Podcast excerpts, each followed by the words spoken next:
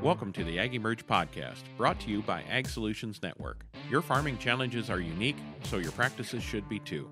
We're here to share emerging ideas, build connections, and provoke conversation. Get ready to improve your soil, your crops, your livestock, and your family's livelihood. I'm your producer, Kim Chase. And I'm your host, Monte Bottens. Thanks for joining us.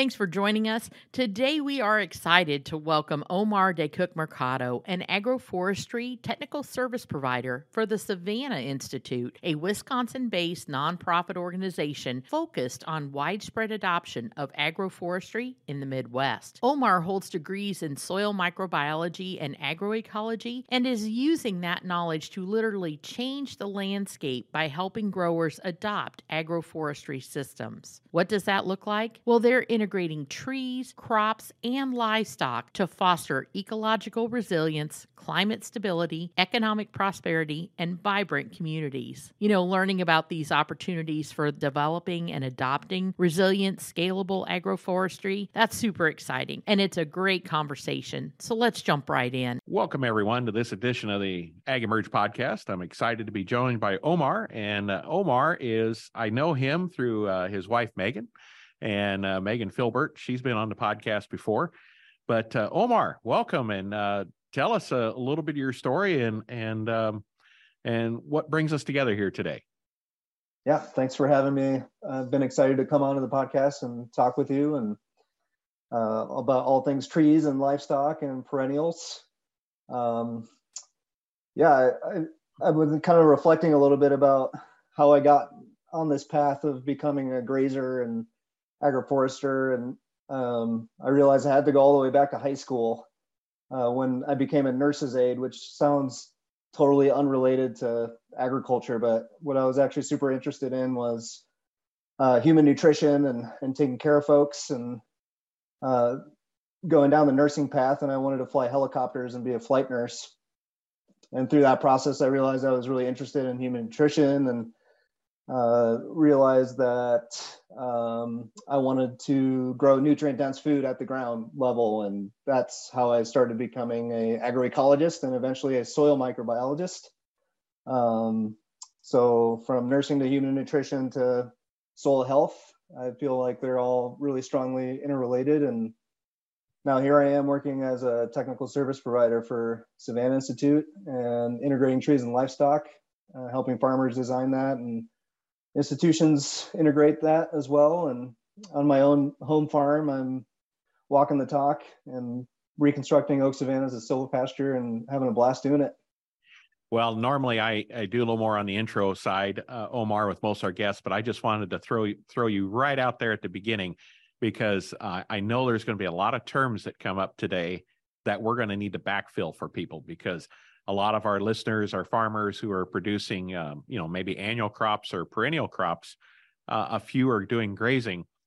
But uh, what we're really talking about here is, and what you've really found to lead nutrient density, soil health, human health connections, is all three of those together: perennial crops, annual crops, and uh, integrating uh, livestock grazing. So uh, this this may get uh, a little definitiony here for a minute. No, yeah, that's you know, great. I just want to make sure everybody's on the same page because I've been giving a lot of thought to this lately. Um, I, I, just came out of the combine cab as it shows, and I've uh, been thinking a lot. Uh, you get a lot of quiet time to to think about just what are we doing. So let's uh, make some definitions here first. Agroforestry. Okay, so what is that? Growing timber? Yeah, I think you know I, I kind of dislike the term agroforestry. It's really not super accurate for what's actually going on, but really it's the integration of trees and livestock into agricultural landscapes. So agro representing agriculture and forestry uh, representing you know traditional forestry practices of timber production. Um, but really, there's a suite of practices: um, riparian buffers, windbreaks, alley cropping, silvopasture and so on. And uh, yeah, so it's really just strategic integration of trees into the row crop system. And the trees aren't necessarily just for wood or fiber products; they can also be for nut and fruit products too, as a part of that overall system. So it's Correct. really looking at annual annual crops and maybe uh, multiple year crops, you know, a hay crop or something like that, along with you know perennial lower story crops and higher story crops, all all across the landscape with uh, grazing critters and, and, those kind of things underneath the canopies or or within, right? So it, it's a big, it's a small word, but it's a, a big realm of uh, practices. Right. So it's re- it's really a gradient uh, between pasture management and forest. So it's that like capitalizing on that savanna architecture, which is you know 50% canopy cover or less, and then so you have that really. Oh, sorry. Go ahead. No, uh, then you have that really that rich understory that you can decide what you want to do with, whether that's growing row crops or growing uh, grasses and flowers and um, shrubs and fruits and berries. And the other thing I want to mention too is it doesn't just have to be a tree crop from you know the nuts or fruit perspective or timber. It, it, it can also be a system that utilizes it for tree fodder, which is the technical term for uh, basically hay on trees. It's feeding trees to livestock because a lot of the tree, a lot of trees have high protein content. So you know we're talking poplars and locusts and mulberries and um, using those in a silvopastoral system, which is like a savanna type structure, um, is really great because you can coppice and pollard. Those are the technical terms for cutting something above the root collar or cutting something around chest height. And you do that strategically, um, depending on the conditions of the understory forage. So, say like you're in a drought condition, you have trees that are growing leaves that are high in protein. Uh, you can come in there and, and shred that. that. That's the term for coming in and, and cutting it up and feeding it to livestock. And then uh, by the shredding, then you also get new root growth off of the uh, crown or stump that then is very tender for refeeding also. Correct. You, yep. got the and root then, system underneath to support the new new shoots and it really you know will continue to to grow even if it is grazed right and it reinvigorates the tree if you do it at the proper time so you can get trees that instead of having a, a maturity of 100 years they could last hundreds of years hmm. so now this isn't this is a mind-blowing podcast here. We're going to have to ask everybody to step outside of their normal production paradigm and really consider some different things. You know you've heard of uh, mowing uh, hay fields or or uh, those kind of things or, or, grazing and watching your grazing height on grasses but now we're talking grazing trees. So this is a little bit different. Want to go through a little more definitions if we can.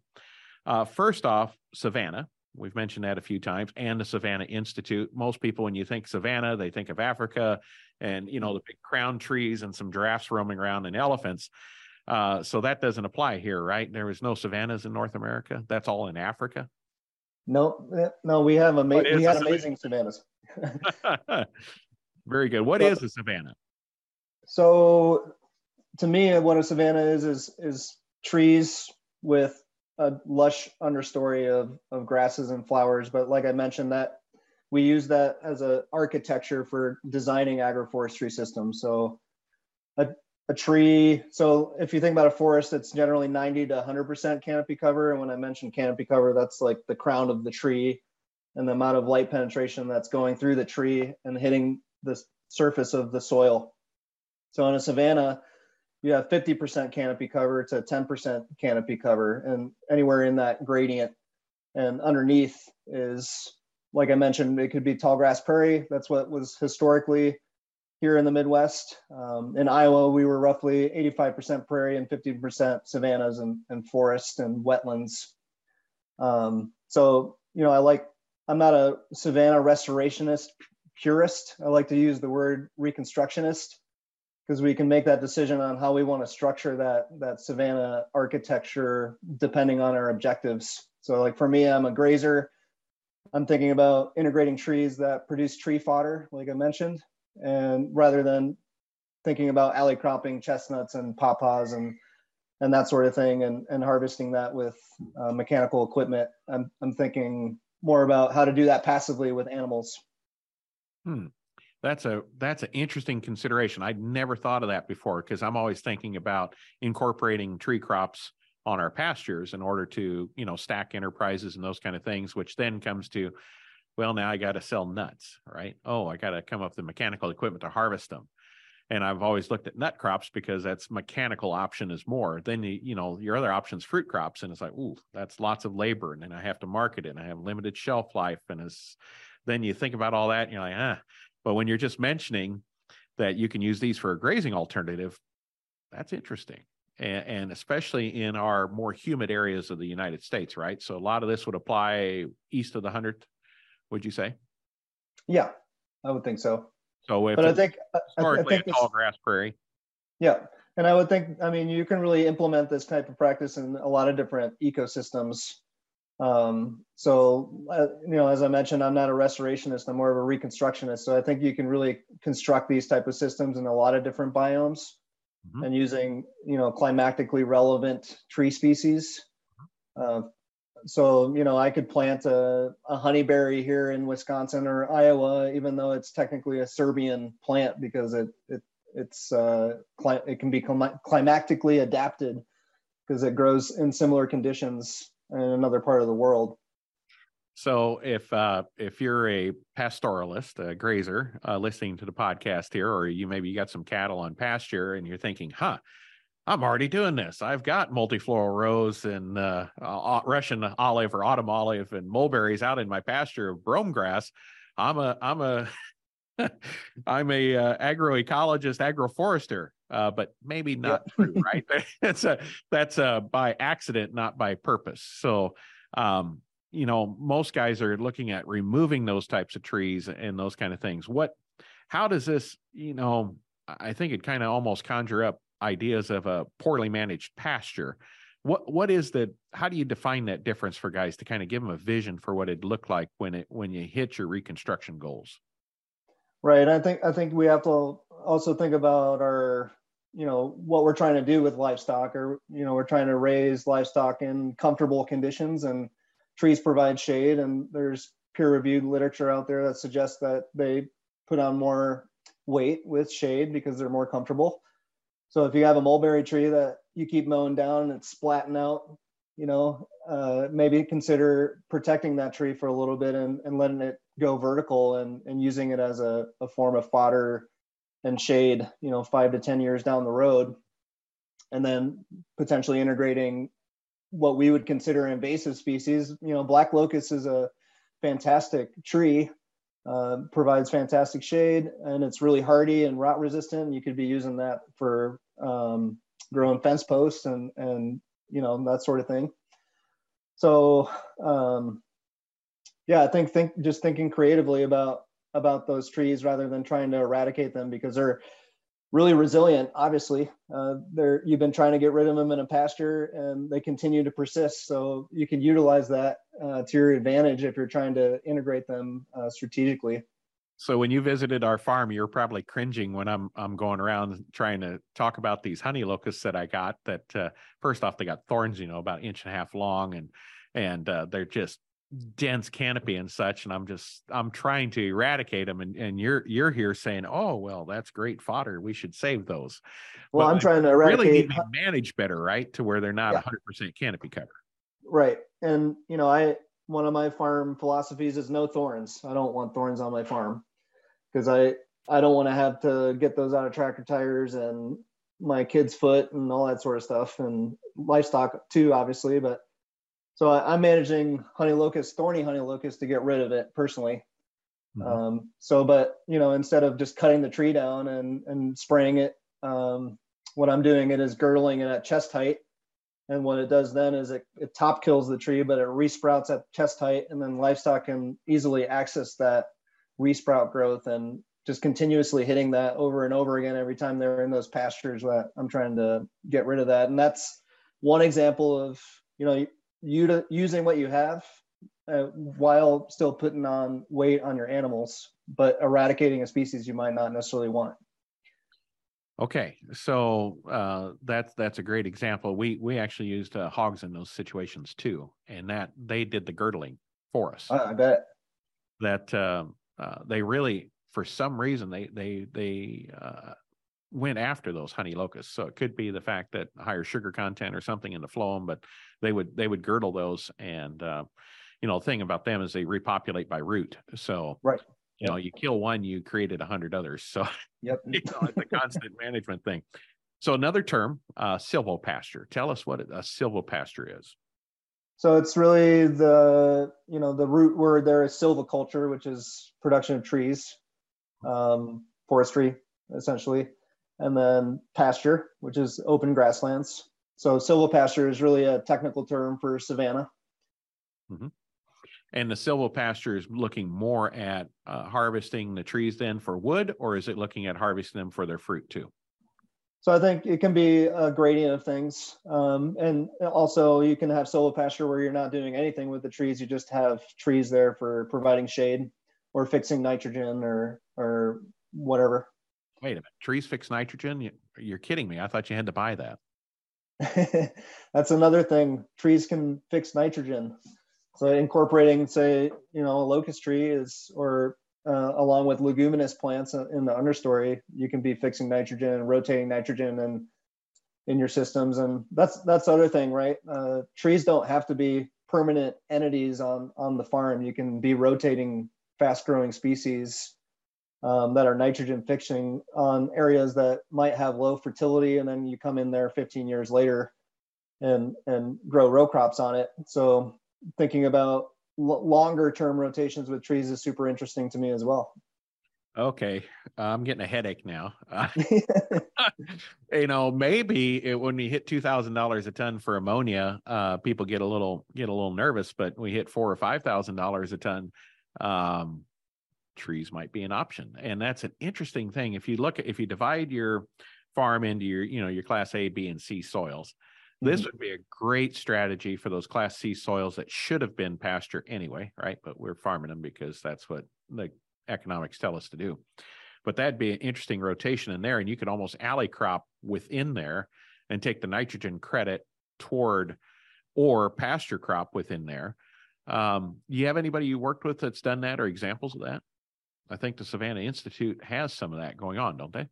Yeah, we have some alley cropping systems like that. And you know what you're mentioning is these these systems are really fantastic for marginal, what we would consider marginal for row crop production, um, and then adding fertility to those marginal acres to potentially farm those acres as row crops. But um, you know, generally we're talking D slopes and and up for something like that, um, where you don't really want to necessarily want to do tractor work. Right. Um, and D slope uh, percentages for everybody. Uh, I don't remember exactly. Is it twenty percent? I thought it was like twelve. We'll have to look it up. So, or anyway. maybe that's maybe that's. I'm thinking E slopes. I just remember D is for dang steep, and then F is don't farm this. so, but um, so tell us then the Savanna Institute that who you work for. What what all does the institute do, and what what is your role there, and and how do farmers connect with with the Savanna Institute? So the Savanna Institute is a nonprofit organization based in Wisconsin. Uh, our main mission is to in- increase the adoption of agroforestry in the Midwest, um, to see widespread adoption of agroforestry in the Midwest and I'm a technical service provider for them. So I help farmers, landowners, and institutional clients and uh, adopt agroforestry and provide technical designs for them uh, and advise on integrating trees and livestock. And generally, I know what my slope values are, but I'm a little nervous being on the podcast. So I'm embarrassed as a soil scientist that I can't remember that offhand. well, we, we won't hold that against you. Kim's probably Googling it right now to find out for us. So, but uh, so a farmer or a uh, landowner wants to do things different. They want to incorporate silvopasture. What do they? Um, what are some of the first steps that you that you do? Walk through the process of of adopting, um, you know, a, a savanna type approach to farming. Sure. So through Savanna Institute, we have a technical service program. So if farmers are interested in, in getting technical assistance with uh, a conversation, uh, walking their property, uh, doing a land assessment, site evaluation, um, and you know a lot of farmers just want to have that conversation, one-on-one conversation with with somebody like an agroforester, grazer that has experience in these sorts of systems, and walk their properties and just get a feel for what they have. And other farmers want to go the whole nine yards and get a design and um, something tangible uh, that they can work with and access to nurseries and and that sort of thing. Um, but yeah, it's like any other sort of conservation practice. Uh, there's definitely a site visit that's necessary uh, to get you know eyes on the ground, boots on the ground, and and get a feel for the site's history in particular and the soil types and soil pH because trees are really particular about their pH requirements. Um, just as you know, row crops are also particular, and uh, it's really not too dissimilar from the type of needs that row crops have. Uh, trees have their own particular needs. It's it's just the what's overwhelming is the diversity of trees and and how those trees can be put together in a system. So, um, yeah, I help farmers come up with those decisions and where to integrate trees and what type of trees and how many and whether they're in clusters or alleys or um, that sort of thing. Hmm. So one one of the things I, I, talked about a little bit earlier was um, sitting in the the combine cabin having some some thoughts about things, and uh, in particular, we have a customer appreciation event we do out in in California, and um, I was just thinking about, well, what am I going to say? And and there's a lot of realities coming to head in in California in regards to water, in regards to labor, and and all the bureaucratic uh, business nightmare that goes on in California, and and those things have been going on since we started the business there in 2001, and I think uh, they're they're finally getting to a point where something's got to give. You know, we we uh, California is an amazingly resilient um, state because of its abundant resources, both in you know weather and and people, and innovation and and land and water and all those kind of things. But they've we've pushed the abundance button. We've pushed on that too many times, and uh, the water restrictions in many areas that get well water only is being cut in half. So you know, a almond tree with full water does well. With half water, mm, it doesn't do much of anything. So what do you do, right? And um, I I put a presentation together based on what I was thinking is like uh, the context, right? So if you look at what the Central Valley of California was originally, it was a short grass prairie because it you had a Mediterranean climate. It was uh, spring rains and summer runoffs, a lot of marshland that was, you know, flat, easy to drain and and furrow irrigate and those kind of things. So, but if you look at the further away from the original state, here, here's my point after rambling on all that time. The further away from the original state, the natural state prior to us changing it, that you venture, the more and more inputs that it requires whether it's water inputs, uh, dollar inputs, uh, you know, fertilizer, uh, chemical inputs, labor inputs, processing inputs, the further away from that natural state you are, the more costs involved to maintain that unnatural state. So, as our resources go away, the closer we can come to the natural state to produce an economic uh, beneficial uh, food or or something that is of value, uh, the better we are, right? So is that I'm sorry for talking for so long here, but um, what I'm getting at is the further away from the natural context we are, whether it's in the corn belt, the further we are from a tall grass prairie with a tree here and there, uh, the more dollars it requires. So the more tillage we do, the more dollars. The more uh, inputs we apply, the more dollars. So whether it's in California where we have to apply the water, or in a short grass prairie, and maybe Western Kansas or something where we have to apply water, uh, and, and those kind of things to these annual crops, the further we are from a short grass prairie in in those areas, or from a seasonal prairie uh, flood shed in California, or from a savanna, um, we've we've built a system that is input and cost dependent right? But if you go to the Savanna approach, you're really looking at what is your input? You, right? Yep, people. So so help me develop my theory there a little bit because uh, you know that's that's the the combine uh, thinking here. W- w- do you agree with that, or or where am I where am I thinking wrong here? So I think I think you're thinking right first. Um, that the systems that we have right now are very input dependent, and the reason they're input dependent is because they're at a large scale and they're monocultures for the most part. And the convenient thing about a monoculture is that it can be cultivated by one person, and that's been the appeal of a row crop system. That it's it's fairly easy to calculate the inputs and outputs. It's a neat and tidy box for the most part, um, which I think is the appeal of being a row crop farmer.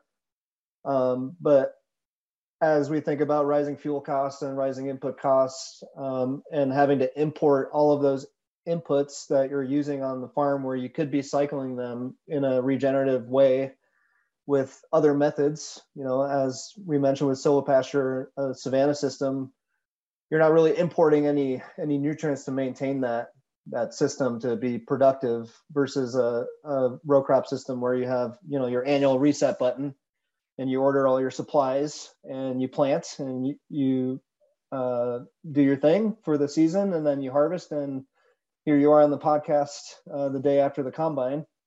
And you know i think like i mentioned there that's uh, that's the appeal of the system is that we can we can do it in a linear way and it's uh, calcul- calculated. You can calculate your costs up front.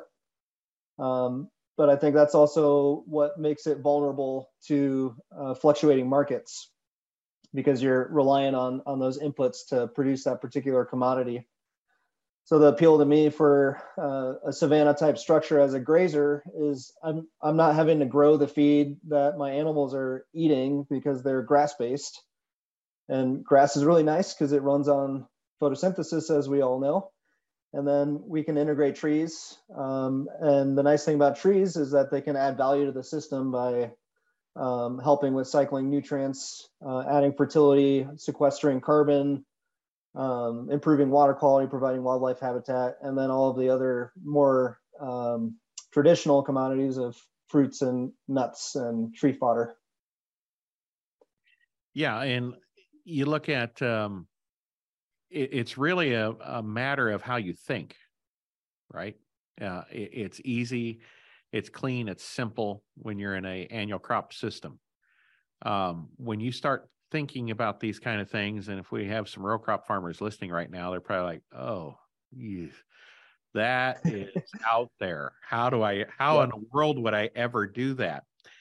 So, I'm going to ask you, and and you're you've got some technology experience and those kind of things, but you're not a technologist or a, uh, you know a startup type thing.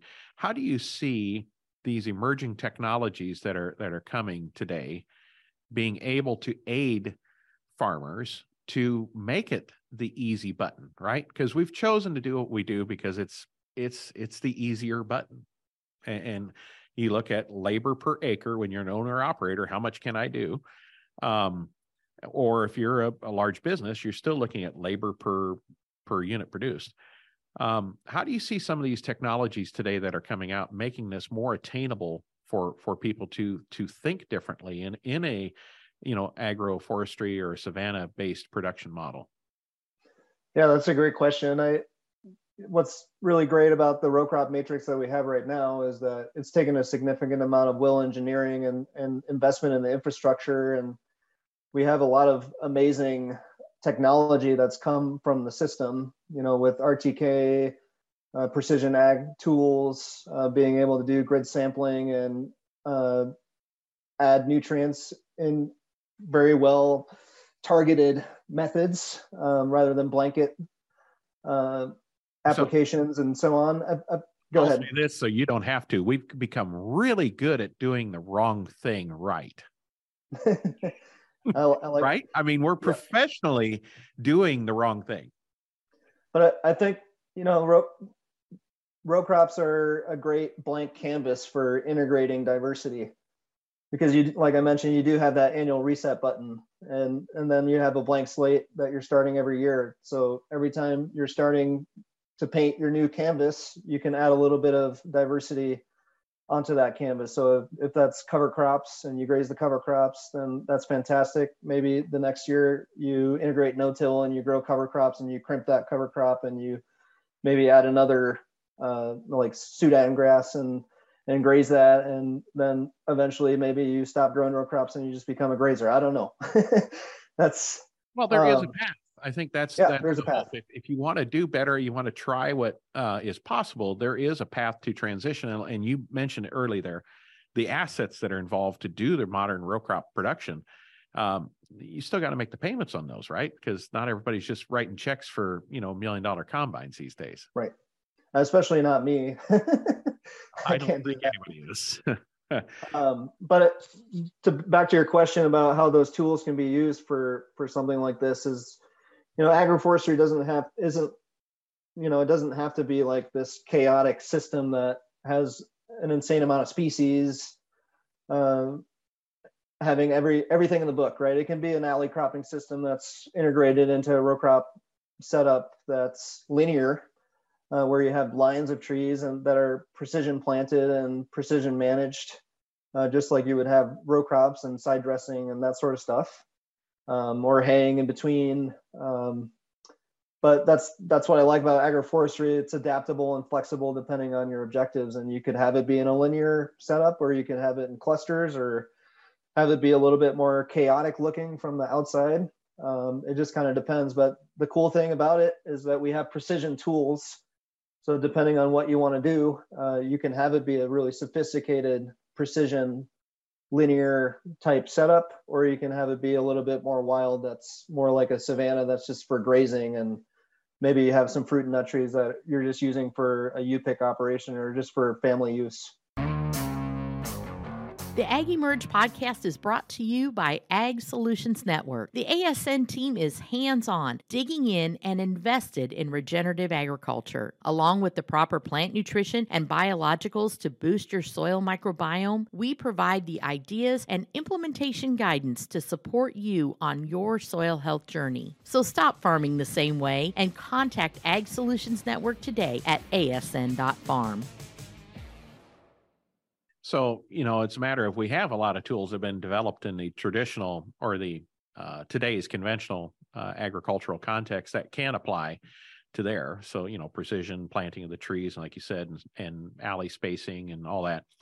What I want to uh, lean on is uh, a little more is with the advancement of robotics into agriculture, mm-hmm. uh, the advancement of uh, artificial intelligence uh, and sensors, you know, uh, that can see and and make automated decisions how could some of those things integrate into agroforestry and, and help make this more attainable for for farmers I love that you asked this question because I'm actually a total tech dweeb and love to think about how to integrate some of these more sophisticated technologies into these systems. You said it, not me.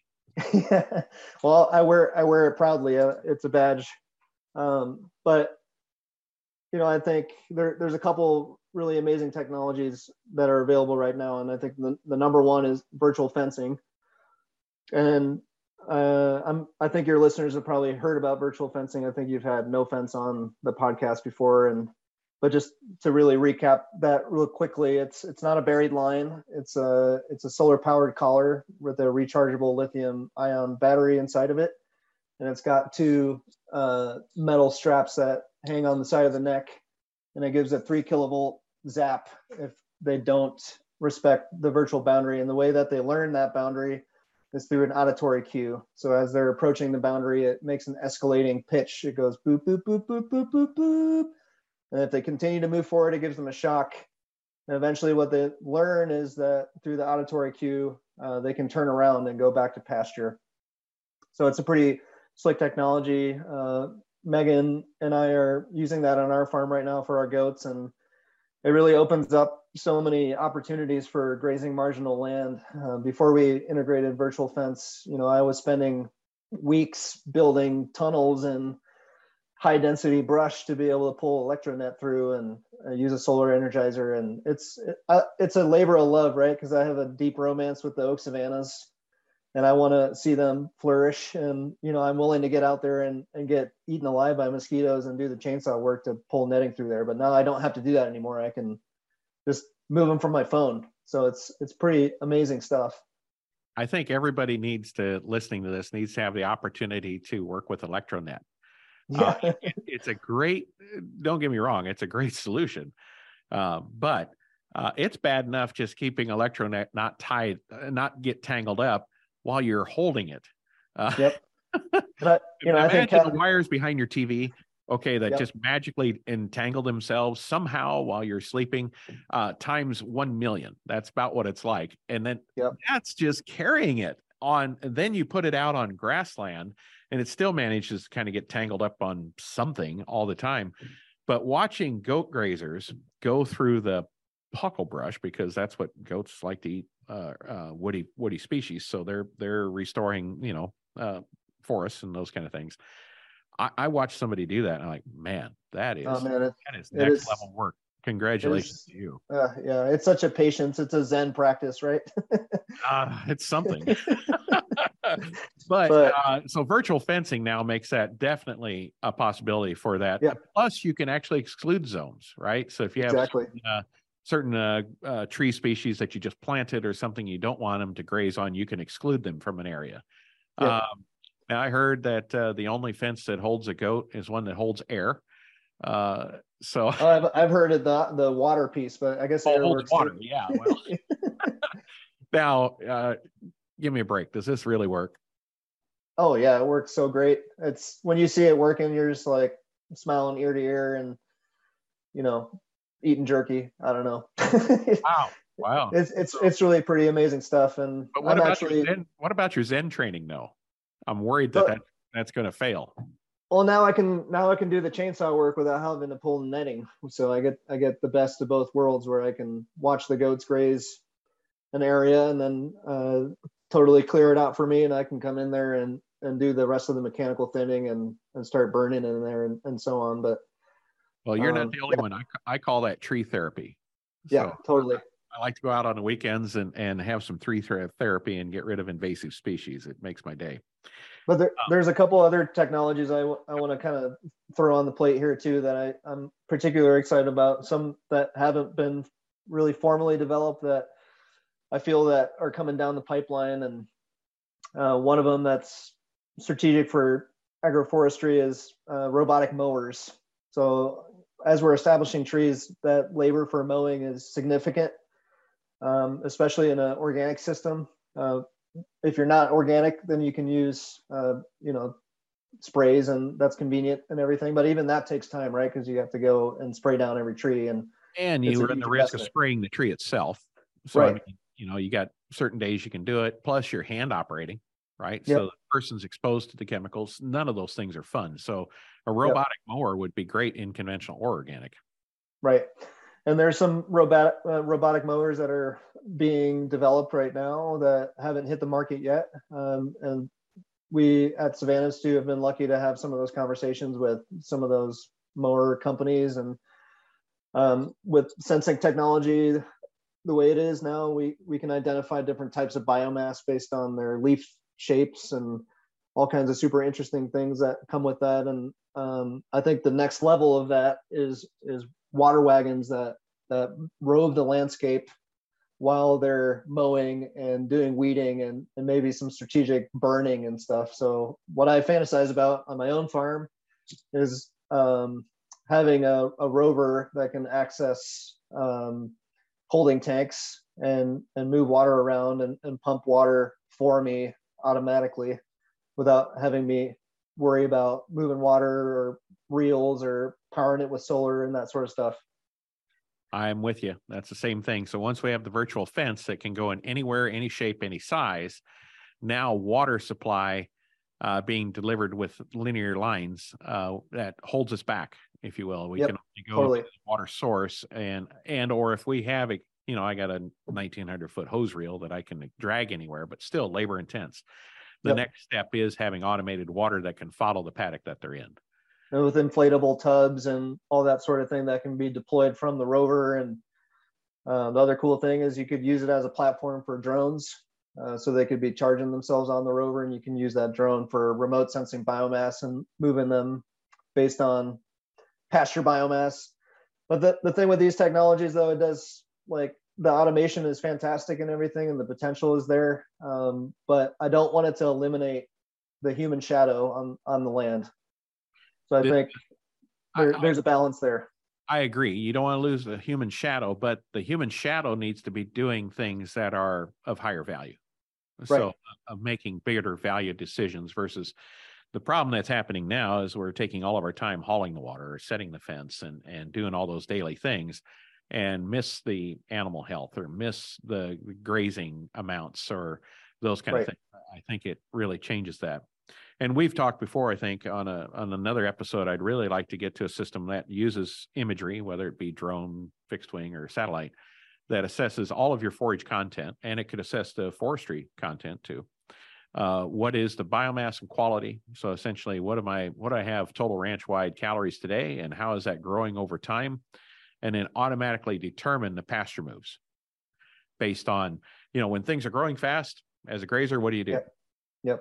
You move faster, and when yep. things are growing slow, you move slower. So uh, that can help with those decisions because uh, you know even 70 year old grazers will tell you they they still don't know everything they need to know and for someone to just go into this um, you, you, pay a lot of tuition at first right yep. making mistakes i think that potential there we're totally on the same page with that potential and it's super exciting and um, i'm i yeah I, I, wish it could just happen now because i, I want to see it happening for um, buffering the ecosystem service benefits of what we do as regenerative grazers because I think right now it's really difficult to make that assessment quickly without you know significant investment in carbon analysis and and that sort of thing and I think there's other metrics that we can be using to incentivize farmers to adopt these systems more readily um, but policy needs to catch up to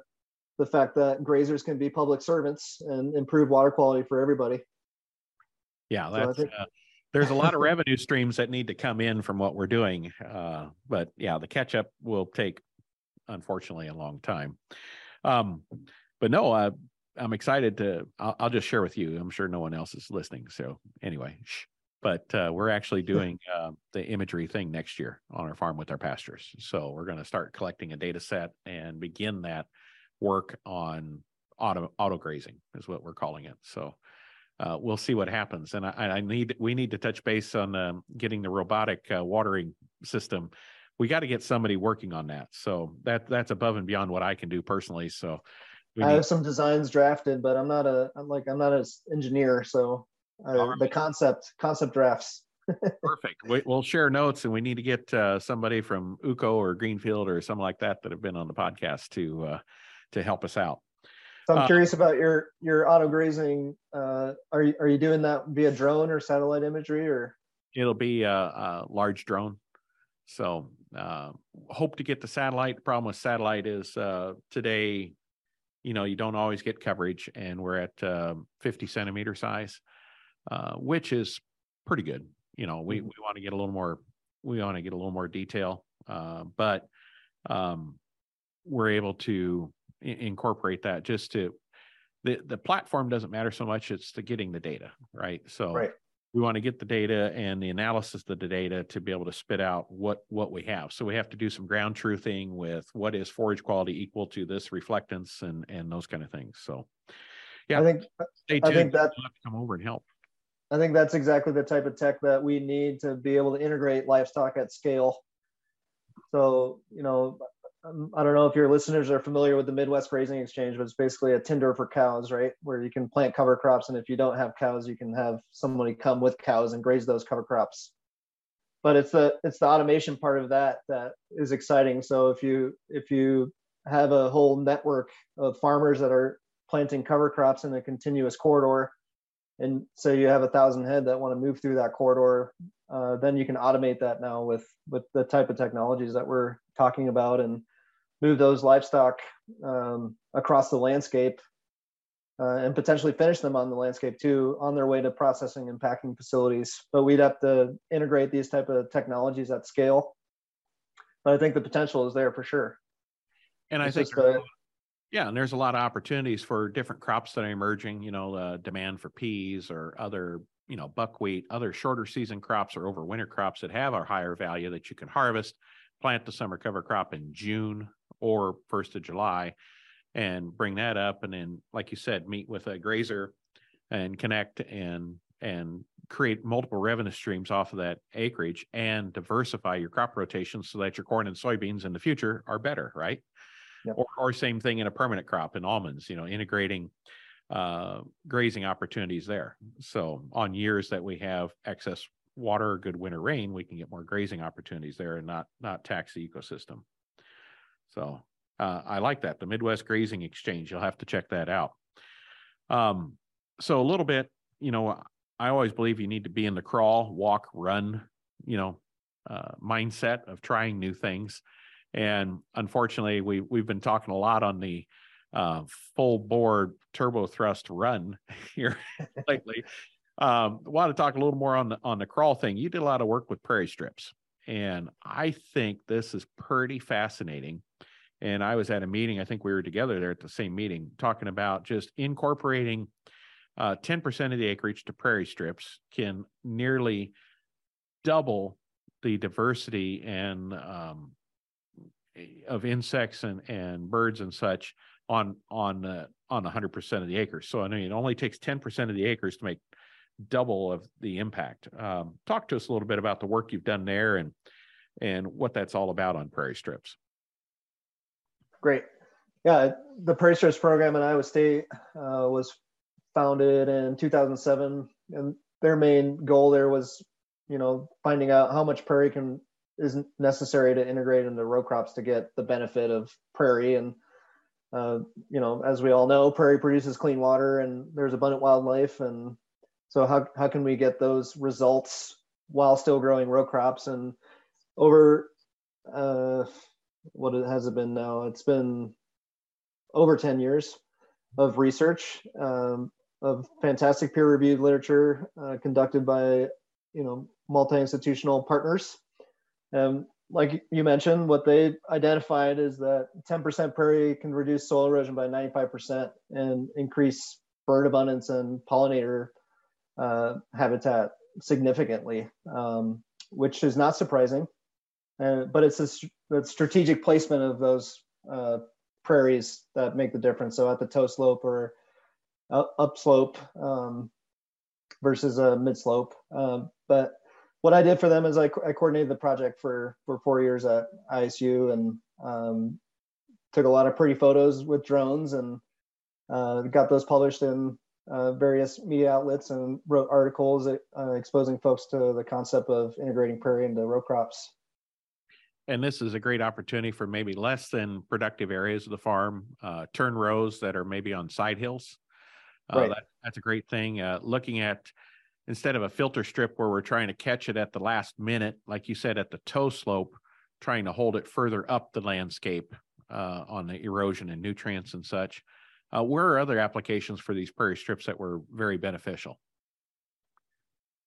So uh, in a terrace channel is good too. Um, they can they can take the place of a terrace. Obviously, it kind of depends on the slope length and and stuff and how how much land you want to take production um, sorry how much land you want to take out of production for that terrace um, but you know alongside waterways is another good spot too because it can filter um, sediment on the way to the waterway mm-hmm. um, so uh, the other thing is it doesn't have to be a linear strip either it d- depends on the the property and the layout of the land but i think the main goal is to intercept water um, and the way, the reason prairie works so well is because it has stiff stems, so it, it slows water down rather than uh, flop over like a brome grass, uh, where you want to convey water away from the field. So they're they're not supposed to replace waterways. So a waterway is supposed to have a grass that lays down flat during a heavy rain, and a prairie can slow down water because of the stiff stems. So that's interesting. I've always wondered about why we don't use perennial uh, prairie grasses in waterways. Uh, I'd, I'd rather keep the water on the landscape, but uh, uh, why is that? Is that just why, why aren't we using those stiffer stems to hold it back in the waterways themselves? Because the water then would go outside of the waterway. Is that the is that the fear? But I think you could, but I think I think the fear for row crop farmers is that that like you know the waterway is an area of conveyance for the water, so it would probably just turn into a wet spot, which I don't think would be a terrible thing. But I think the fear would be like the water table would start rising, and you might not get as uh, proper drainage alongside that that prairie. That that's just a, a guess, though. I don't know if they've done research. I'm I'm kind of out of touch with that now that I've I've been away from ISU for a minute. Sure, well, a minute, a little more than that, but uh, um, no, the prairie strips. I think that's a an excellent opportunity for for people to investigate and and and Google that because a, a small amount of land and it can be some of your more marginal land can be set out, and I think there's programs with the NRCS to funding and such to make those things uh, offset themselves, but it can make a huge difference on the impact of the balance of your acres and if you're a hunter or or you like uh, wildlife in general, uh, it's uh, an opportunity for that too. So, and I'll, I can speak a little bit to the cost share component. Um, so first, I will give a shout out to prairiestrips.org. Uh, that's the the website for Iowa State. If you want to find out more, that's a great place to get connected, and lots of fantastic resources. Uh, but as you mentioned, it is available for cost share via the NRCS through uh, the Environmental Quality Incentives Program, and then also uh, CRP uh, through FSA. So that practice is called CP43 prairie strips, and it's one of the most flexible CRP practices. And there's sign up incentives because uh, it's considered a, a, climate smart practice. Um, so I think still it's the only CRP practice where you might not be able or you might not have to pay out of pocket for anything. Um, so that's pretty fantastic. Hmm. Yeah. And, yeah. Definitely worth looking into there on that. Um, and, and, a lot of the CRP is has become a little less available, so they're targeting you know pollinator habitat and I think these prairie strips. So that's uh, that's an excellent thing. Well, we're we're running short on time here today. Uh, we do want to give a little shout out to Savanna Institute and how people connect with you. Tell us that. You, bet. Uh, that's savannainstitute.org. And then my email is omar at savannainstitute.org. Um, we have a fantastic adoption team. Uh, I'm not the only technical service provider. Um, there's Matt Wilson and then Sven Pill. And we're in the process of um, increasing the size of our team right now. So that's that's exciting as well. Uh, glad to hear that. More impact that way. Anything else we should have talked about today while we while we had our time together, Omar? Uh, if you're thinking about planting trees, there you can do it. I don't. There's so many things that we could we could dive into still, and I I think row crop farmers have such a great opportunity to integrate complexity into their fields, and whether that's with a prairie or with trees and livestock, um, I think there's creative ways to grow multiple crops, and not only crops, but um, these more diverse systems bring people back to the land and I, I think we can all agree that uh, families on farms is what we want to see, and happy people on those farms, and nutrient dense food, and opportunities for young and beginning farmers. That's that's what these agroforestry systems can deliver for us. Um, all of those nice cultural perks while improving the environment. It sounds um, like something I want to support and am supporting, and hope others can support as well and it improves the soil and it improves uh, you know economic returns and diversity for the farmer too so it's a real win all the way around so thank you for for what you're doing and and helping and advising others. I hope people's uh, minds were expanded a little bit today and like you said you don't have to start with trees you can you know start with the cover crop go to no-till do some integrated grazing go to a small grain and integrate uh, summer cover crops and graze there.